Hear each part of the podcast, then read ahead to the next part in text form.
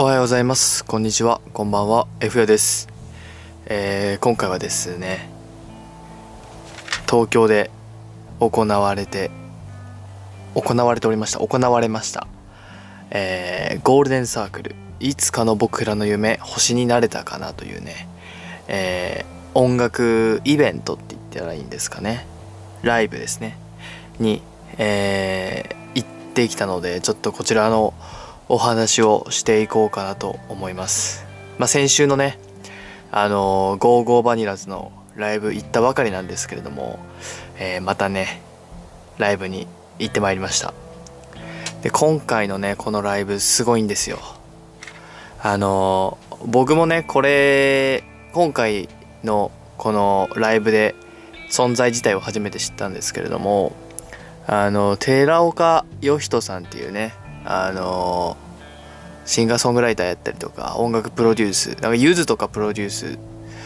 したりとかあとまあ作詞作曲とかあのそういうことやられてる方あいらっしゃるんですけれどもがですねミスチルのあの桜井さんとあのまあイベントゲストを呼んでね他にあのアーティスト呼んで、えーライブをするっていうねイベントを、まあ、ちょくちょくやってみるやってるみたいでして。で今回の前が、まあ、コロナ前の5年前、えーだったらしいんですけども、まあ、5年ぶりに、えー今回まあちょっと開催されるということでですね、えー僕がなんでこのライブを知ったかと言いますとね、えーまあ、桜井さんはあのー毎回ゲスト確定してるみたいなんですけれども、まあ、今回のねゲストがですねなんとね緑黄色社会のね長屋さんとマカロニ鉛筆の服部さんということでね僕推しの、えーお二人が、まあ、出るっていうことでしかもミスチルの桜井さんのね歌も聞こえ聞ける。もうこれは行くしかないと。で、えー東京でねと大阪でやるんですけれども東京で1日大阪で1日、えーしかやらないっていうことでしかも平日ですね。で東京はあの2月の21日に、えー開催されるということでね、まあ、見事チケットも当選して行ってきたわけなんですけれども。ちょっとこれがすごいんですよ。チケットがですねあの、まあ、日本武道館でやったんですけども東京は。チケットがですねあの指定席とサイドバックスタンド指定席っていうのがありまして。でまあ指定席はあの、まあ、皆さんよく耳なじみあると思うんですけれどもサイドバックスタンド指定席ちょっとだけ安いんですよ。指定席が8800円。でサイドバックスタンド席がえ8500円。まあ300円だけ安い席なんですけれども、まあ、こちらはですねあのなんかステージ横とかステージ裏のスタンドの座席ですね。なんか機材とかを、えーどかして座れるようにした席。なのでちょっとまあ見にくいっていう席が多いみたいなんですね。でまあ僕どっちも応募したんですけれども、まあ、指定席の方は外れてしまいましてでまあサイドバックスタンド指定席が当たったんですよ。で、まあ、大阪の方も実は応募してたんですが応募してたんですけど大阪の方はね指定席当たりまして、まあ、どっち行こうかなというところになったんですけども、まあ、友達がねあの友達と一緒に行ったんですけども、まあ、東京に、えー住んでるっていうこともありまして、まあ、ちょっとサイドバックの方だけども、まあ、東京にするかということでもう見えなくていいと最悪。音が消えればいいやということでね、まあ、行ってきたわけなんですけれども、まあ、チケットねあのライブ行く前にも発見していくんですけどもまあ座席書いてあるじゃないですか。であんまりなんかこう事前に調べたりしたんですけれどもちょっと分かんなくてどの辺りになるのか、まあ、とりあえず後ろの、あのステージの後方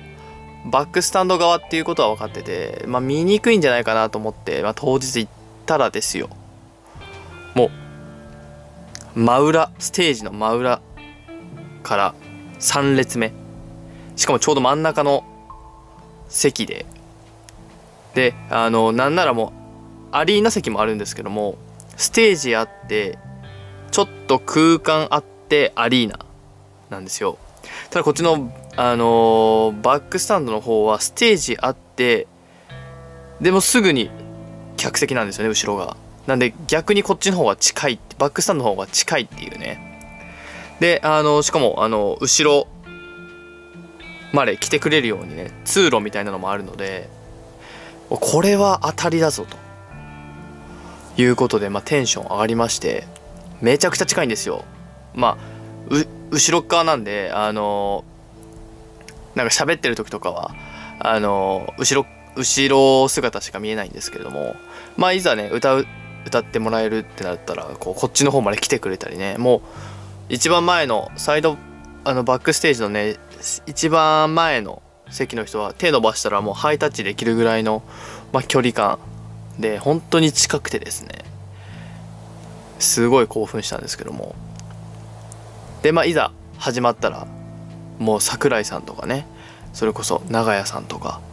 こうめっちゃ来てくれるわけですよ。めっちゃ近くで歌ってくれて。でしかも今声出しねあの「ゴーゴーバニラズ」の時の配信でも喋ったんですけども、まあ、今声出しも解禁ですから、まあ、歌うこともできますしあの非常にね良かったんですよ、まあ、もしかするとねこの僕の配信聞いてる人の中にねあの大阪の方は3月にあるんですけれども、まあ、そっち、えー、行かれる方あ、まあ、もしかしたらねいるかもしれないのであの曲何やったとかはあんま言わないんですけど、まあ、同じ可能性もあるんでね。あのもう本当に代表曲今回の東京はもう代表曲ばっかをやってくれてしかもそれをあの桜井さんが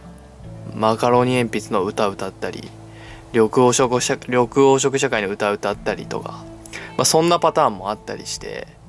あの非常にねもう二度と他では見れないようなライブだなっていうのを見ることができてめちゃくちゃ満足してます。ほんとねあの一日平日だったんで有給使って行ったんですけどもあのとてもねとてもとても良かったです。もうね二度とこういったこの4人でねやるライブっていうのはないかもしれないんですけれどもまたねあの同じ形でね自分の好きなアーティストがコラボするイベントっていうのはあのこれからもねちょっとチェックし続けていきたいなと思いました。でねあのちょっと話それるんですけども、まあ、今回のね日本武道館、えー、だったんですけども僕10年ぶりの日本武道館でしてで2回目なんですけれども初めて行ったのがですね高校確か2年生ぐらいなんでほぼ10年ぶりなんですけども高2の時に行ったあの美和さんの弾き語り日本武道館弾き語りのライブがありましてそれにね高校生の時に友達と行ったのが初めてだったんですけども、まあ、それぶりのね日本武道館であの非常にね感慨深かったです。いろいろと。もう10年経ったのかっていうねこう年取ったなっていうのを感じながら今回のライブ、え、行ってきました。またね、まあ、日本武道館なかなかあの行く機会ないんですけども次ね行く時はまた10年後かなと思うとあの楽しみにしていたいなと思いました。今日はこんな感じで終わろうかなと思います。えー、最高のライブでしたというお話でした。またね来週も聞いてください。バイバイ。